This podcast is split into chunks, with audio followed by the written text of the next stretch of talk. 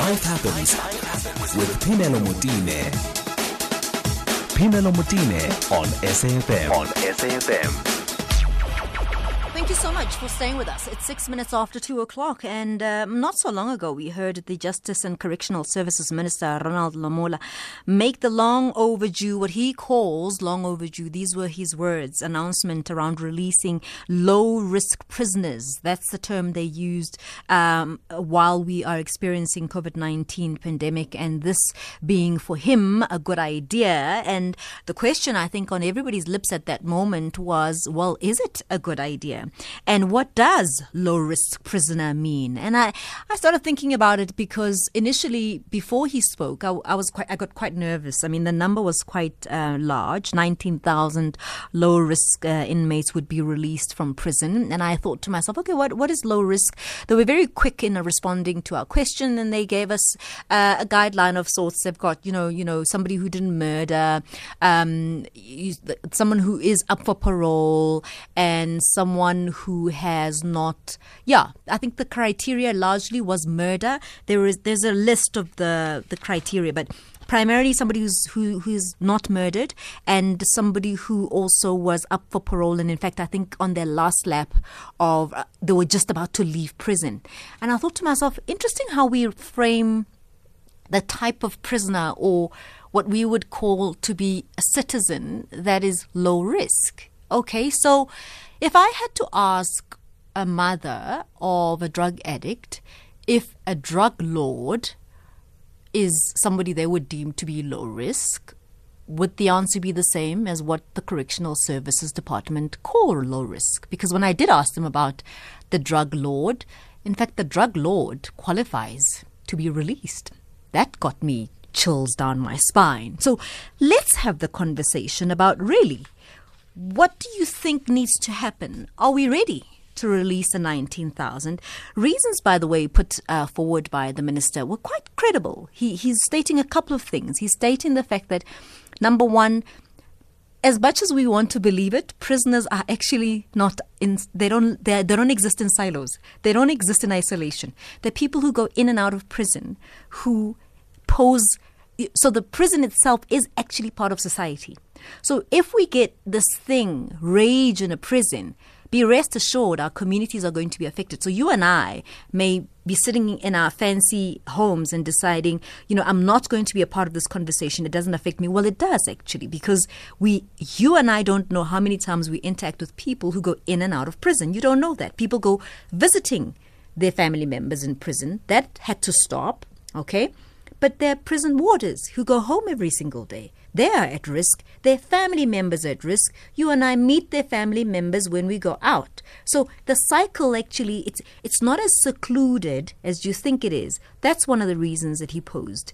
He also posed other things around mental health for people in prison who are not getting what is necessarily the kind of support that he thinks is important, just because they stopped visitors coming in. So the family member that would come in and talk to that person no longer comes in. What that means for that prison and that depression level, and how it affects the ecosystem in prison, and whether that's good for our society or not. It's a very interesting conversation. I want you to be a part of this conversation. I certainly don't think it's black and white. I think our gut reaction is to make it a black and white, a yes or a no conversation. I don't think it is. I think it's far more complex. So let's have the conversation. The lines are open. 0891 104 207. Your thoughts around the 19,000 low-risk inmates who are about to come out of prison because of what we are now currently facing. And we all know, right, that prisons are overcrowded and so on. So that's not new information. That has been happening, whether there was pandemic or not pandemic. We've had that crisis. So it's lots of things to consider.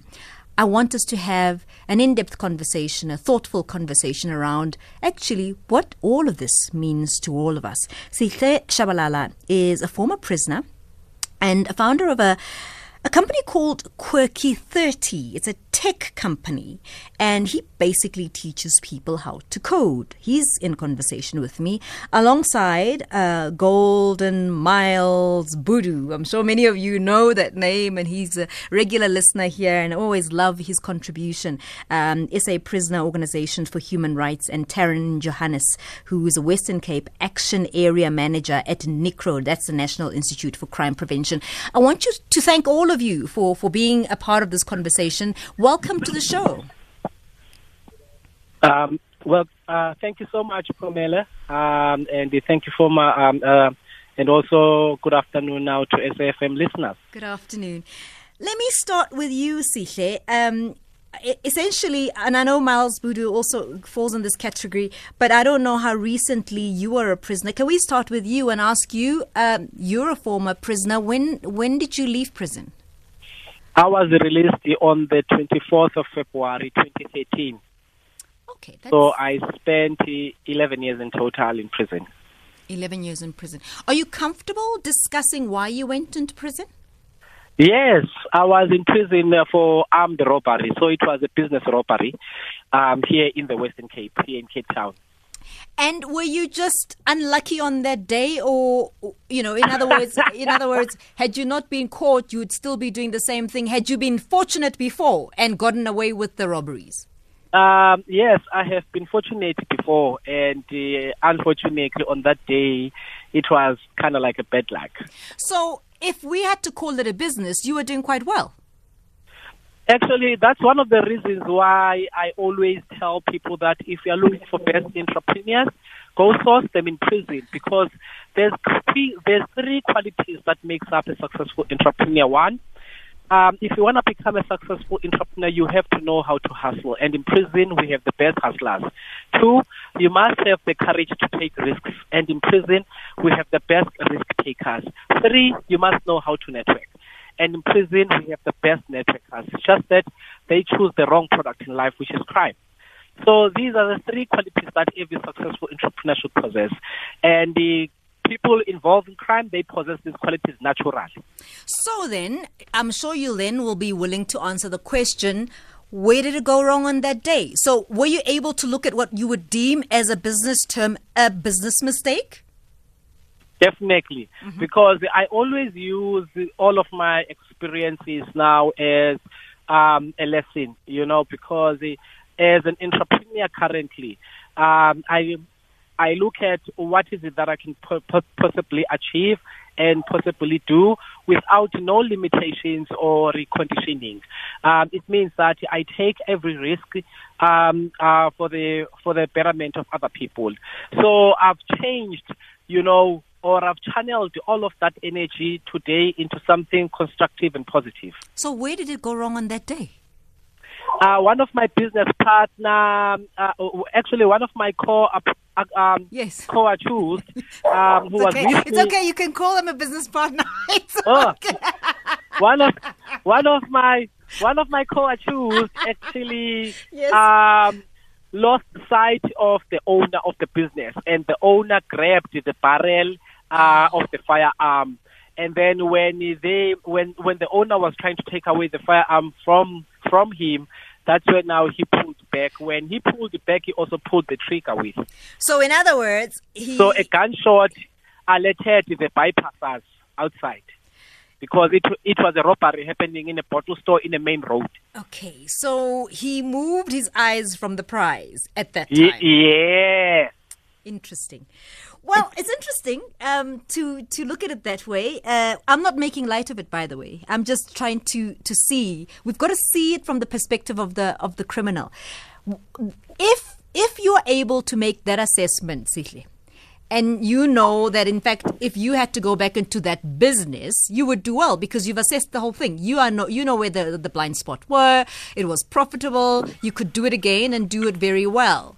Why have you chosen a different route? You know, if you survive death twice, you know, prison was kind of like an opportunity for me to go and reflect. You know, because, you know, here outside we live on survival mode. We ignore time to ourselves. So prison was kind of like a moment for me to go and reflect on the life that I was living and what kind of a life do I want to live moving forward. In spite of the fact that even though that change never come instantly, because when I went in prison, you know, I joined the 26 gangs. I became the big-time smuggler. You know, for 4 years, awaiting trial in Cosmo. I never ate prison food. I ate all the KFCs and the Nandos. I had everything figured out, from production to supply chain, product and market. And the business was booming. But everything changed for me when I got sentenced, and then I was moved to a maximum security prison called Brantley. And in Brantley, I was placed in one of the notorious sections called Afghanistan, which was back in those days known as Section 4. Mm-hmm. And I realized that the guys that possess that are part of this community, they possess such a very high level of IQ, a level of IQ that you can never find in any of the psychology books. Mm-hmm. And this is the reason why they behave the way that they behave. And also, I realized that you know, it's not that people don't want to change. They do. But it's because now no one has ever challenged them. No one has ever told them differently about themselves.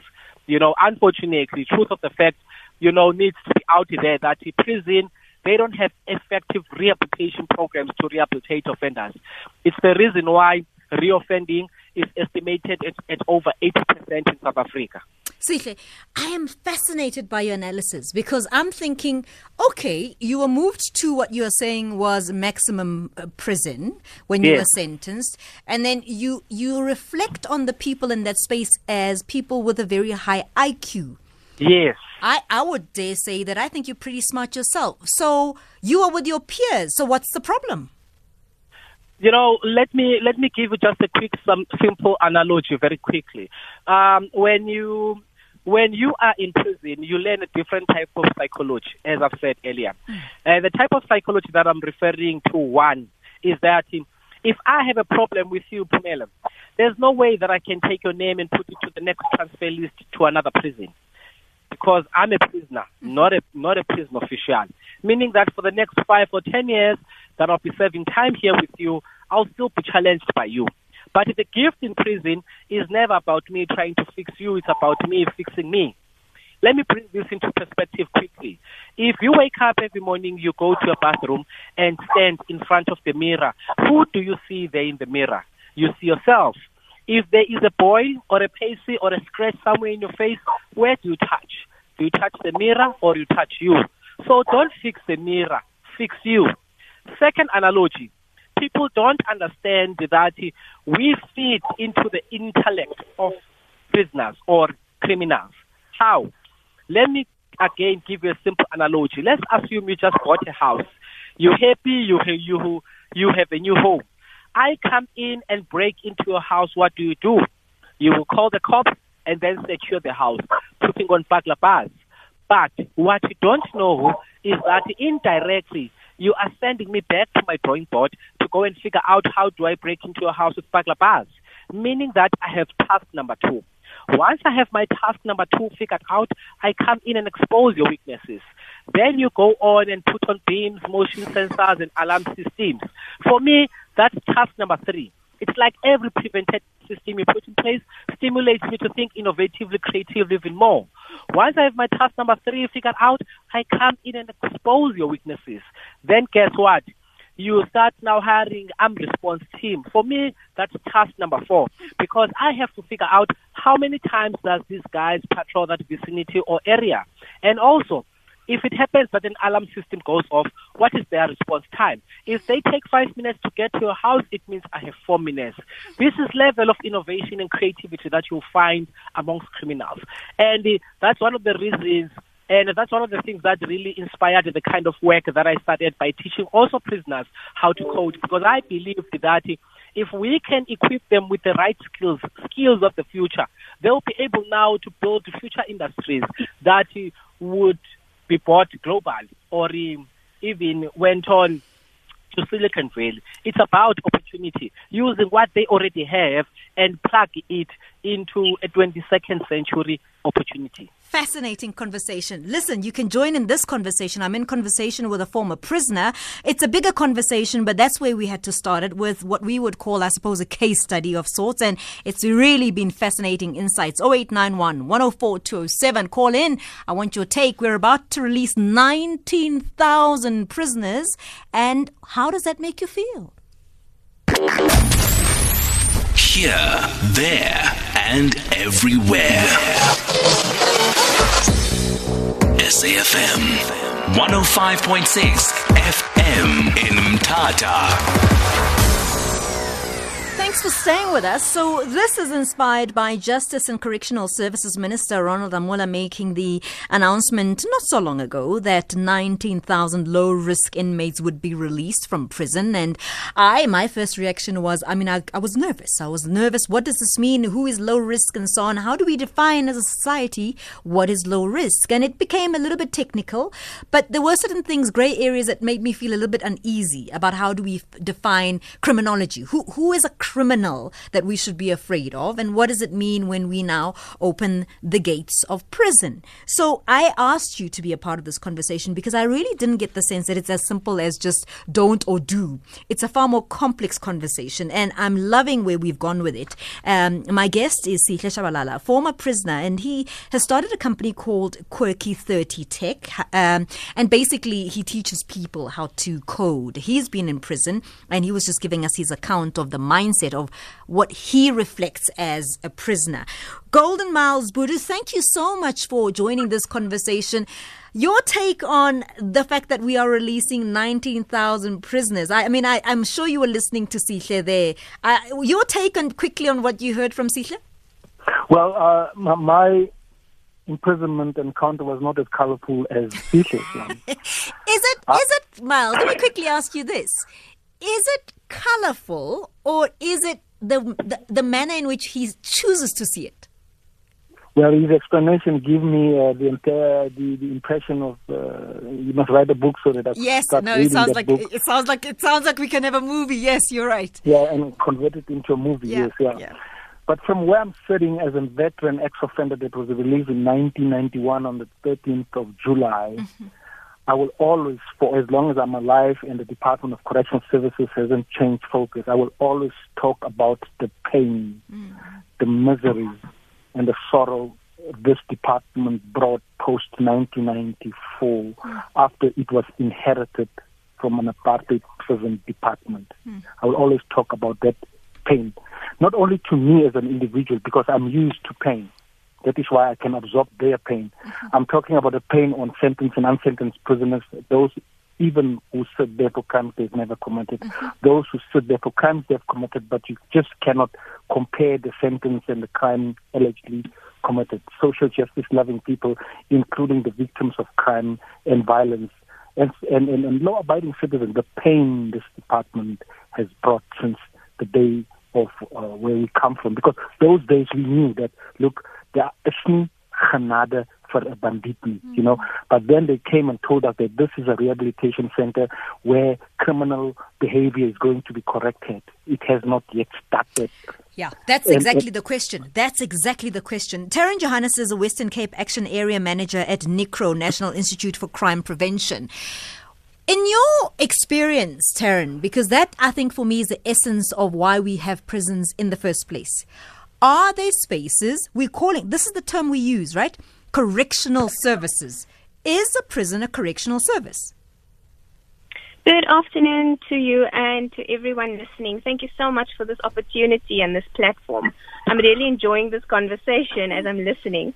But, you know, just to answer your question, with regards to the rehabilitation process itself, you know, there's a lot of facets one needs to take into account. It's you know, the individual themselves, but not just that individual, but also their families and the community as a whole. Are we ready? And are there systems and processes in place for that? I know, look, from my side, I'm speaking from an organization, a non-profitable organization that works specifically with individuals in conflict with the law. So I can't necessarily speak for the Department of Correctional Services per se. But from our experience in working within the different facilities, there are certain challenges that are faced, you know, and it stems from just the capacity, finding, having infrastructures within the prison systems as well, which are a bit challenging because, you know, we are faced with overcrowding in our prisons at this moment. Mm. So, from our side and from the standpoint of NICRO, when it comes to rehabilitation and when it comes to assisting and correcting behavior, the first stance is always that individual needing to be prepared and needing to ascertain, are you taking responsibility? You know, are you ready to make amends and to actually make the changes to better yourself? Do we facilitate that though, Taryn? Because the point of the matter is this. Someone who ended up there may not have had the opportunity, and I'm hearing them differently. I'm hearing Miles differently, and I'm also hearing Sihle differently from very different lenses, but I'm also hearing that somehow society doesn't like taking responsibility for our role in getting that person in there. Mm-hmm.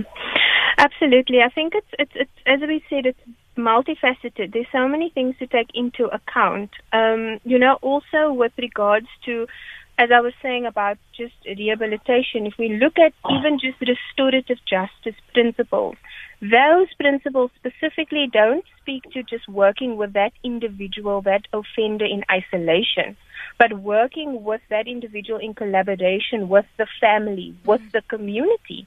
And that is where we do, I agree with you in terms of we as a society also need to understand our part in this, but also it's so sensitive because we need to also gauge with the community in terms of, are we ready for that? You know, are those individuals ready? Yeah. Let me quickly take a call because I want to go to the news and then come back. Thobeka, you're calling from Durban. Thank you so much for calling. Good afternoon. Afternoon, Pamela. I'm actually phoning from Durban.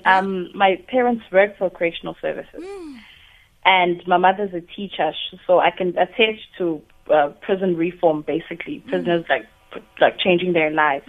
However, those two prisoners, ex-prisoners can tell you that when you are due for parole, you are able to now walk around the prison terrain and do various jobs, odd jobs like plumbing and whatnot. Pamelo, one of the inmates, right, they did here in Westville is that I'm blind, right? So I was talking to someone on the phone, not realizing that they're in during the lights and whatnot, and they took my number by default because I was like giving my person my number. And then at night, Pamela, every single day, I get phone calls of like a person having sex with me over the phone. Good Lord. And Pamela, I can't not answer my phone because I'm blind. I can't see. Oh. But these people, Pamela, they will call you and say, I'm doing this now and I'm doing that. I get so traumatized. I take my SIM card, my battery out, and I wait for an hour, put it back on the personal phone. They have to do an investigation only to find that, okay, the person did sneak in a phone in the prison, but now he's given my phone to multiple prisoners. Oh, wow. And now if these are the people that are going to be released, and if this person is so, eager to go and have sex outside, what is going to happen? I am tormented. Because they phone at night, Pamela, I'm doing that. You know, you hang up and this person doesn't care that you're saying, leave me alone. You hang up, they persist. And if these people are going to go outside, I'm not saying these people, but I know of prisoners. I know of prisoners that have transformed. There are some of them are even lecturers today. But there's that odd, the ones that are due for parole, are the ones that are able to do odd jobs outside, that leave the prison. And now if they can phone me and direct, you don't understand what I go through. I actually have to give other people and say, listen. And the people will laugh, but I have to face this because I can't not answer my phone and I can't change my number because my number is attached to so many things. Sure. I'm so sorry. For your experience, Thobeka, there in Durban. We'll continue on this vein. We will take these calls as well. I see your calls. I promise you I'll take them. 0891 104 207. Let me quickly go to Utsile Sagu for the latest in headlines, and I'll be back with more. Here, there, and everywhere. SAFM. 106.2 FM in Tzaneen. Hi, Pinelo. This was a great story about net florists. I wish that SAFM could do more stories where we get to listen to real-life case studies and learn from the best when it comes to how experienced, successful business owners are doing it out there. Thank you. Good afternoon, Pinelo. Sihle is just brilliant. You can tell the guy is intelligent. He is smart, and I love the fact that he manages to turn, the situation where he found himself into a positive. I just want to say big up to him, man. He is brilliant. He's smart. He's very clever. I love his fluency in English. To even think that the man was in prison for 11 years or so, it's just amazing. So big up to him. It's Bongani in Polokwane. Thank you. Good afternoon, Sister Melo. Good afternoon to your guest. I am thrilled. I am fascinated by your guest. The way he is speaking, I am not a criminal, but he has helped me a lot. When it comes to those stages that he was talking about, that stages that he was passing, stage one, passing stage two, passing stage three, I think the government must do something to empower those guys. They must empower them in the good way, like he is saying. You see, we need thieves to catch thieves. Definitely, because the skill that these guys possess, not an ordinary person can catch a thief. Thank you very much. Peter, Western Cape. Hi, this is Gerard in the Northern Cape. Miles, have you ever taught or teach your customers, the prisoners, not to go to jail? Now you are moaning and groaning about overcrowded prisons. Teach them not to do the crime. Otherwise, they will pay the price. Wow. What, my word, the reflections are really interesting. Okay, I'll open the lines. 0891 104 207. Erfan, you're calling from Cape Town. Good afternoon. Good afternoon to you, Pamela. How are you doing? I'm well. Thanks for calling. Go ahead. I'm good. Yes, I must say I'm an avid listener of your show. Oh, thank you. I just started listening on my way back from work. Yeah. I must say that guy is a genius. He needs an honorary doctorate. He's so well knowledged, and that I don't know. I didn't pick up your show earlier, but what's he doing with himself now that he's out on parole? He's not even on parole. I mean, he's running a full-fledged business, a tech business, and it's doing quite well. We'll get to it. I mean, we were just at least starting to scratch the surface. Bigs up to him. Yeah. He totally inspired me in the few minutes that I listened to your show. Yeah. Isn't that interesting, Erfan? Thank you so much. Velsane, you're on the road. Good afternoon. Hi, Pamela. How are you? I'm well, thank you. I'm okay. I must say I'm quite inspired by the guy. What's his name? Sihle. Mm-hmm. Yes. His whole analogy of just how the prison system works and all of that. Yeah. But I just want to raise a few things. Yeah. First of all, I think a lot of what he said it says a lot about us as a society and our inability to actually channel the intelligence and the energy of people that are young as they grow. Mm. Because you'll find that a lot of people that are into serious crimes, like the analogy that he put through. Yeah. It's some level of intelligence, but it's misguided. Yeah, that's what he's saying. Essentially, exactly. He's saying exactly that. Exactly. So I think it says a lot about how we need to introspect in the way we view our kids as they grow up, to say, what are they gifted in, and how can we channel that passion and energy and all of that in the right direction. Velisani, thank you so much for your take on that. Miles Bhudu, do you want to respond to that voice note? Yes. Look. I'm told that I must teach our members not to go to prison. Yes. You see, we have over time, it took us a long time, but now I'm very comfortable to talk about it, that we have separated the criminals from the prisoners. You see, a prisoner is somebody that you can account for. I hear you. He is there, he's got a communal warrant of arrest. He's got a file and so on. Criminals are outside here and they are running amok. Black collar, grey collar, blue collar, common law political prisoners. And these are the criminals that have brought us where we are today. But that is not really what I wanted to say. I would also want to agree with Sihle that there is no such thing as rehabilitation in our prisons, because to rehabilitate and correct that criminal behavior, you need to invest into education, training, skills development. Then you get to the product called rehabilitation, and then you reintegrate that product, and you make sure that that product doesn't get lost in the system by monitoring it, evaluating it, and it needs to be enforcing that product. Miles, listen, I'm running out of time, so I'm rushing. I'm so sorry. I mean, time has just gone by so quickly. Miles, I'm going to have to leave it there. Thank you so much for your take. Taryn, what we haven't discussed is the victim. Mm-hmm.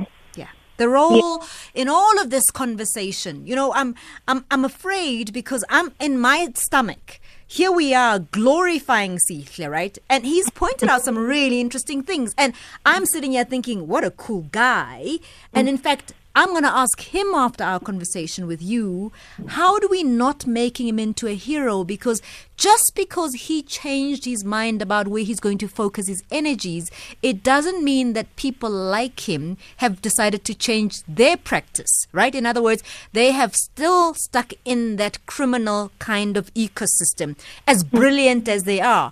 And I can tell you now, if I grew up in a township and he was up the road from me and he was a criminal, he'd be my hero. He'd be my hero for sure, because listen to him. He's charismatic, he's clear, he's intelligent, he's all of that. And besides, he also brings the opportunities to my community. We may not like what opportunities he brings, but there's an economy he's running. And I look at that and I think, wow. So in context of all of that, how do we bring the victim into this conversation? I think you really just hit the nail on the head, and even earlier on when Sihle was speaking, you know, it's such a, as I said, fascinating and multifaceted situation that we find ourselves in. This is a field that is, you know, very specialized in itself, you know, and that's something we must always remember, because it takes a lot to understand and really work with and grasp the criminal thinking element, and where does it stem from and how does it get to the point where it does. But I also just want to say to you that when it comes to the victim and when it comes to the services and interventions that are rendered, I definitely want to acknowledge that. And that's why I spoke earlier on about the restorative justice principles, that it doesn't just work with the offender. It works with the victim as well. And we've got to work with that victim to help them process. Remember that in itself takes a lot of time. They too are working through certain issues. So it shouldn't be, let me rather say, for effectiveness, it shouldn't just be working in isolation. We've got to work together. So there's victim-offender mediations, there's victim-offender dialogues that I am aware of happens in some correctional facilities and happens within our community corrections as well.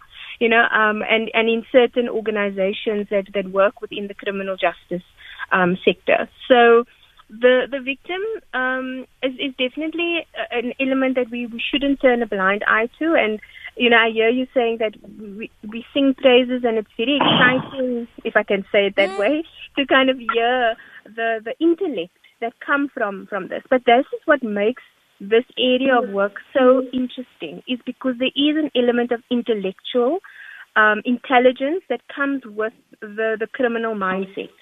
And that is something, you know, we shouldn't take for granted.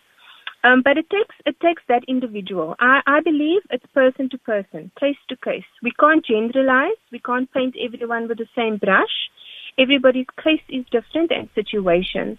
So with Sihle, well done to him. He took that initiative and he made it work for him. He made it right, you know? Yeah. Miles as well. But at the end of the day, not everybody's the same. Yep. So we've got to work with those that are willing to want to make the change. Taryn Johannes, thank you so much. She is from the Western Cape, Acting Area Manager at NICRO, National Institute for Crime Prevention. Sihle, we're back with you. As you can hear, I mean, you are the star of the show. It gives me anxiety that you are the star of the show because, as I said, one has to then look at you in context of the fact that if you are in that community and you are the only star in the community, how do I not want to be like you if your choice of entrepreneurship is of a criminal nature?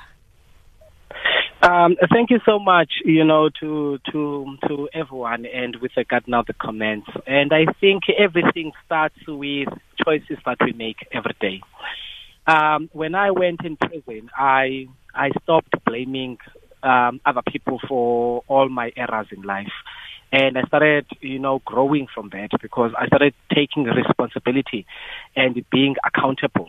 And that helped in terms of my change process. And I realized that, yes, I'm a very powerful human being capable of doing the extraordinary, meaning that with the choices that I make today, that will determine how my end destination would look like in future. So my life was never controlled by fate, just because I'm born in other circumstances, in circumstances that now are not conducive enough now to be able now to help someone now to strive.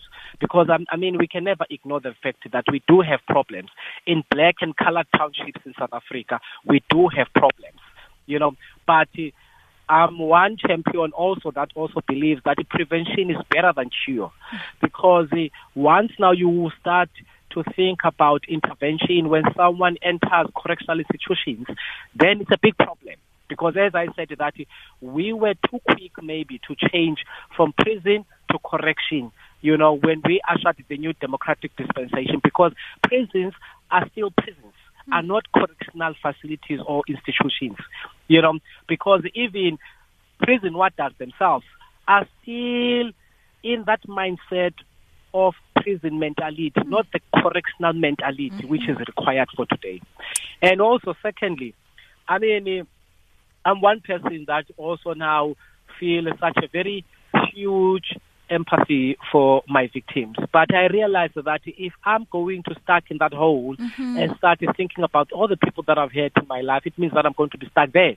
Yes, they were stepping stones towards my own journey, towards my own change today, but I still have so much remorse, and I still feel that I owe them an apology, but I would never meet them. Do they know, sorry Sihle, to rush you, do they know that you feel remorse? Have you tried to reach out? Does that opportunity present itself? Nope. I've never tried, to be honest, to reach out, because you can never go back to your past victim that you've wronged, especially now that the crime has already passed on and you were trialed and sentenced for it. Listen, I'm really asking from a point of ignorance. Does the opportunity present itself when you go through parole and all of that? Can you request to reach out to them? Is that possible at all? Yes, you can. You can, even while you are still in prison, you can. And you've never felt the need to do that with all the reflection that you've done? Nope. Wow. I've never. And why is that? The focus, for me at that time was my personal journey, and through everything that I've been through everything that I've strived for, through everything that I've done while I was still in correctional institutions, I was always eager to be able now to be released and be able now to meet with the victim, But, unfortunately for me, that's impossible, as I've said earlier, because also the victim of my crime was a German citizen, Immediately, the bottle store owner was 70-year-old at the time of the incident, and at the time that I was sentenced, he was like turning 73, and he could not even testify at court. He said that the court must just decide what to do, as long as that now he got his belongings back, You're a smart man. I'm going to push you a little bit, Sihle. You are the star, but you're a smart man, and you know there are ways to get hold of people. It doesn't matter which part of the world they're in. You can drop an email. You can do Facebook inbox. You know what to do. I'm asking if this is not that little thing that still hangs on your head. Does that not? Does it? It does. Very much. Yeah, it does. Listen, it was fascinating talking to you. Really appreciate your insights and thank you for your honesty and I thank you for your story, Sihle Tshabalala, who is a former prisoner. We used him as a case study in light of the announcement by the Justice and Correctional Services Minister, Ronald Lamola, who is about to release 19,000 prisoners. And we were asking the question, well, how does it make all of us feel? And who are these people? Well, that conversation will be available as a podcast.